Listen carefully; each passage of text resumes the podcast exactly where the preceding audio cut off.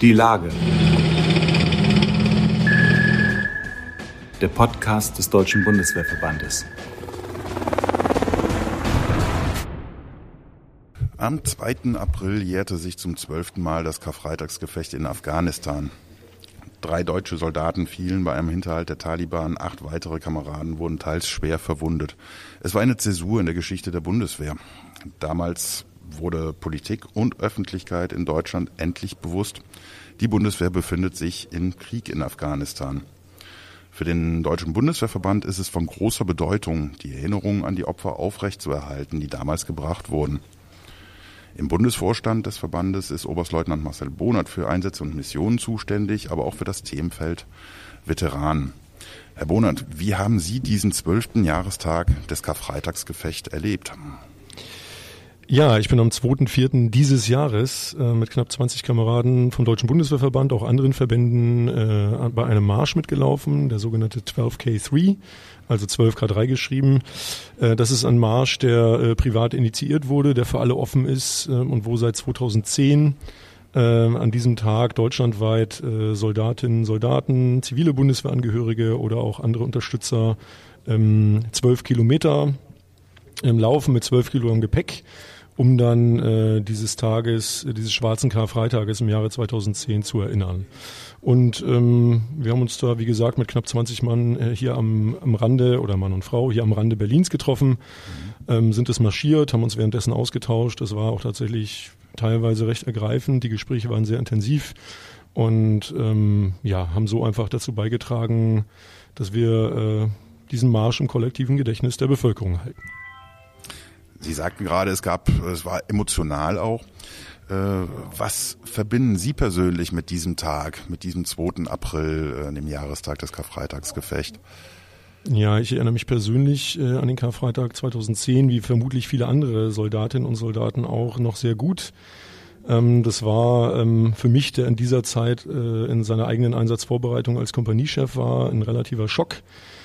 Ähm, ich wusste da sozusagen, was auf mich und meine Kompanie in Kundus zukommen kann. Und ähm, wir haben uns dann äh, auch aufgrund dieser Zäsur, die es damals war, äh, auch entsprechend intensiv auf diesen Einsatz vorbereitet, der dann ab dem Jahre 2011 äh, sozusagen vor uns lag. Ich habe ähm, ja auch Gespräche geführt mit äh, Teilnehmern dieses Karfreitagsgefechtes, unter anderem mit Naif Adebar. Das ist einer der acht Verwundeten. Ähm, der hat damals äh, Schusstreffer an Beinen äh, bekommen und habe mir dort sozusagen aus erster Hand ähm, Kampferfahrungen schildern lassen.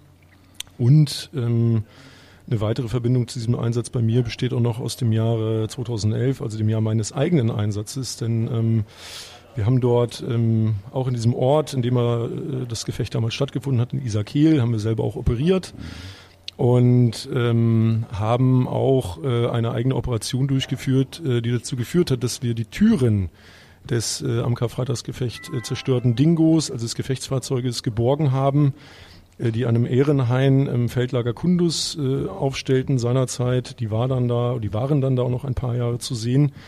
Ähm, und die wurden mittlerweile nach Deutschland überführt und sind im, im Fallschirmjägerregiment, in deren Traditionsraum ähm, ja noch als, ich sag mal, Erinnerung an diese schwere mhm. Zeit in Afghanistan ähm, ähm, zu sehen und äh, sind dort hinterlegt. Und es ändert eben ähm, ja alles an diesen einen Karfreitag. Ja.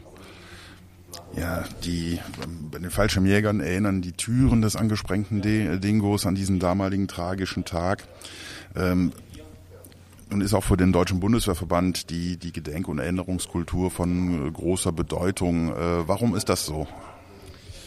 Ja, ganz grundsätzlich natürlich, weil der Soldatenberuf kein Beruf wie jeder andere ist. Ne? Wir, wir, wir, wir haben ähm, einen Beruf, in dem unsere Angehörigen sehr hohen Risiken ausgesetzt werden. Ja, in Afghanistan haben wir das sehr deutlich gesehen. Da gab es viele Gefallene, Verwundete, auch viele Traumatisierte. Und ähm, die Bundeswehr ist nun mal eine Parlamentsarmee. Äh, was bedeutet, dass wir ähm, im Auftrag des Parlaments äh, unsere Soldatinnen und Soldaten in diese Einsätze schicken, also die sich das nicht aussuchen. Und deshalb mhm. äh, liegt die ähm, Verantwortung für die Menschen, die in diese Einsätze geschickt werden, unserer Ansicht nach auch bei den, ähm, bei den Parlamentariern und Abgeordneten. Und wir als Verband versuchen eben immer wieder ähm, in diesem Bereich äh, daran zu erinnern, ähm, an die Verantwortung zu erinnern und auch daran zu erinnern, ähm, was äh, diese Einsätze für Konsequenzen haben können. Das, das war in Teilen, denke ich, auch schon erfolgreich. Es gibt ja insgesamt in diesem Thema Gedenk- und Erinnerungskultur in den letzten Jahren ähm, schon einige Fortschritte, die auch wahrnehmbar sind. Es gibt eine Stele vor dem Verteidigungsausschuss.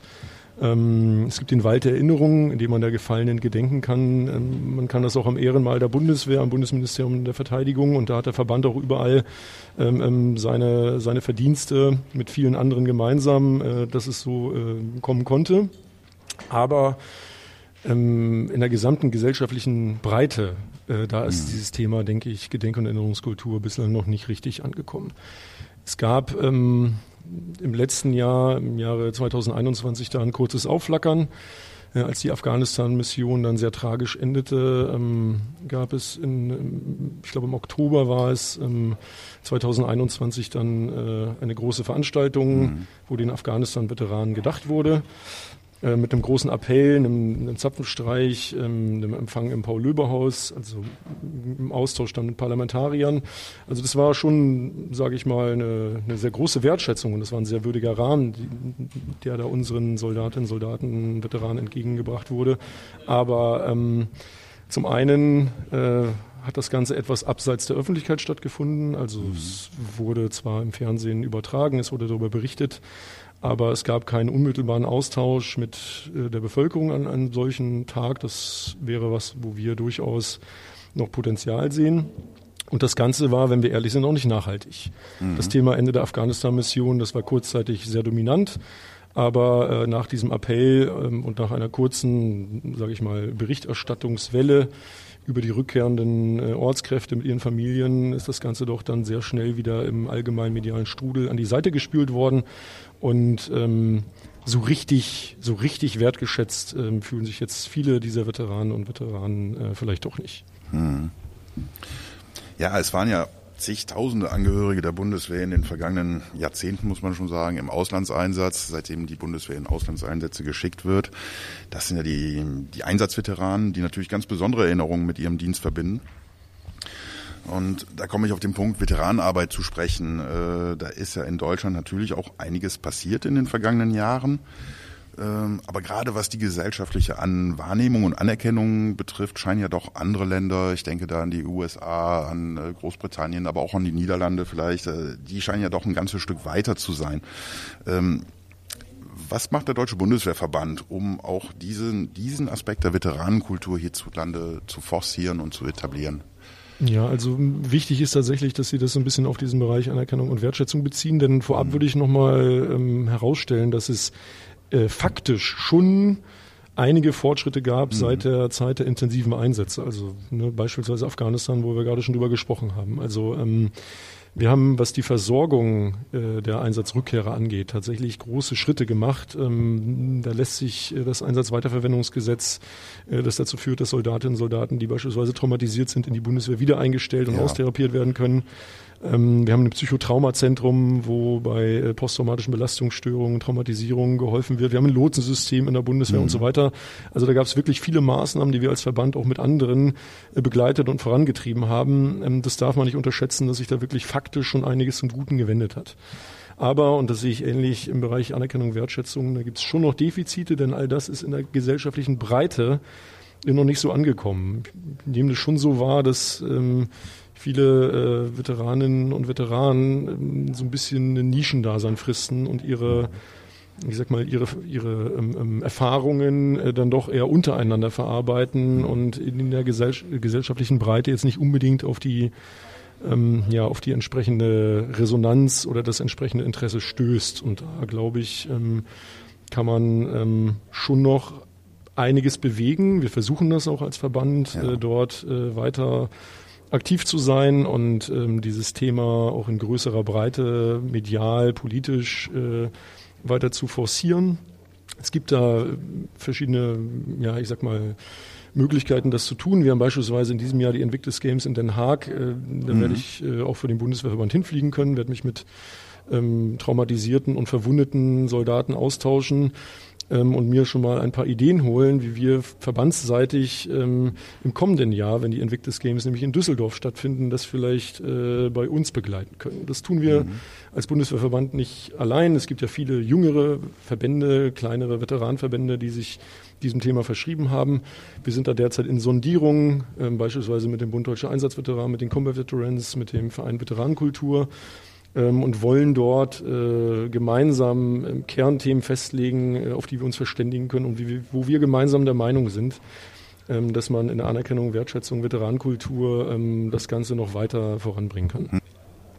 Äh, per Definition sind ja auch diejenigen Veteranen, die nicht im Einsatz waren, sondern äh, ich sag mal ehrenhaft ihren Dienst im, äh, im Inland verrichtet haben, in der Heimat verrichtet haben, etwa in der Zeit des Kalten Krieges. Nun haben wir jetzt wieder eine ähnliche Situation, mehr als 30 Jahre nach dem Ende des Kalten Krieges, eine ähnliche Situation in Europa. Wird damit vielleicht auch eine Brücke in der Veteranenkultur geschlagen?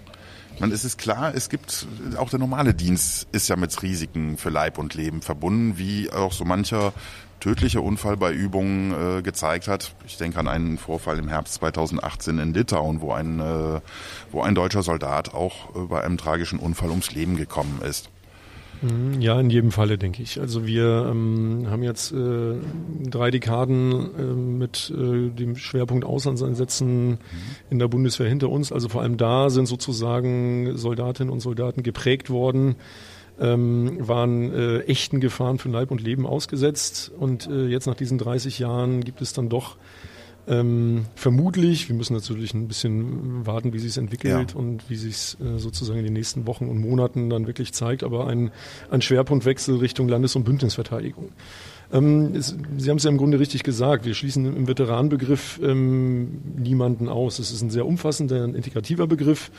Und äh, grundsätzlich sind sozusagen alle Soldatinnen und Soldaten, egal ob die jetzt äh, in der Bundeswehr sind, entlassen sind, äh, ob sie einen Auslandseinsatz hatten oder nicht, ähm, erstmal unter diesem Begriff zusammengefasst.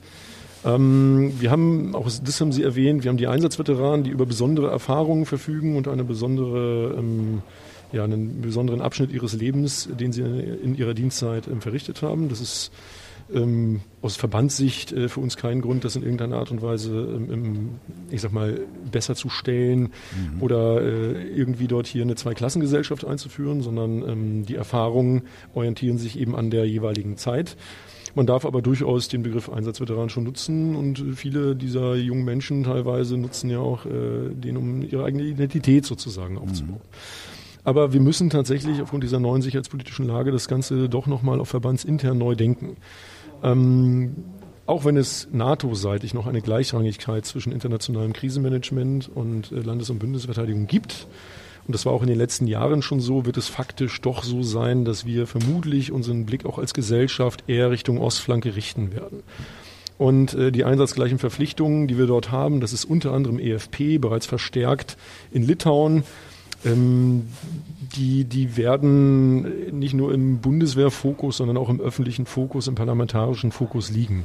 Dort äh, sind mittlerweile über 1000 deutsche Soldatinnen und Soldaten im Einsatz.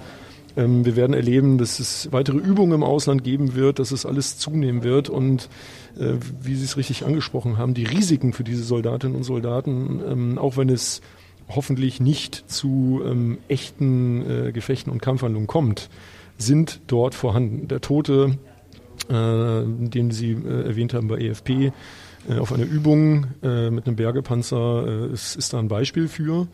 Ähm, wir müssen hier ähm, genauso dafür sorgen, dass Absicherung, Versorgung, Fürsorge nicht nur in diesen einsatzgleichen Verpflichtungen und Einsätzen gewährleistet wird, sondern möglicherweise auch auf Übungen im Ausland. Und ähm, wir haben ein System Ansprechpartner Auslandseinsätze aus dem Deutschen Bundeswehrverband. Äh, dort gibt es sozusagen verantwortliche ähm, Beauftragte in Landesverbänden, auch auf, ähm, auf Bundesverbandsebene, die unmittelbare Verbindungen in diese Einsätze halten. Das haben wir in den internationalen Missionen, das haben wir aber auch in den Missionen äh, an der Ostflanke. Ähm, die können unmittelbar als Sensoren ähm, dort äh, mit Kameraden sich austauschen. Ähm, wir können unmittelbare Hilfe vor Ort leisten, wenn die benötigt wird. Wir bekommen Informationen. Also das ist ein System, das dort ähm, sich sehr gut etabliert hat, äh, bei dem viele Freiwillige, die, für die ich hier gerne auch nochmal Werbung mache, ähm, hier vom Deutschen Bundesverband äh, unterstützt werden, die uns auch unterstützen. Ähm, und jetzt müssen wir eben sehen, wenn dann ähm, Soldatinnen und Soldaten zunehmend auch im Ausland äh, unterwegs sind, ohne dass es ein richtiges Mandat dafür gibt, äh, dass wir dort auch die Gefahren ernst nehmen und ihnen die entsprechenden ähm, ja, ich sag mal, die entsprechende Fürsorge und Versorgung, Absicherung auch zukommen lassen. Und da gehört auch sicherlich die Frage dazu, ähm, ähm, wie wir da in der Veteranenkultur, in der Erinnerungskultur, Gedenkkultur mit diesen Dingen umgehen. Das wird sicherlich alles noch ein bisschen sich wandeln in den nächsten Monaten und Jahren. Das Aufgabenheft des Deutschen Bundeswehrverbandes bleibt also gut gefüllt, auch in dieser Hinsicht. Ja, ganz sicher. Oberstleutnant Marcel Bonert, ganz herzlichen Dank für das Gespräch. Ihnen auch, vielen Dank.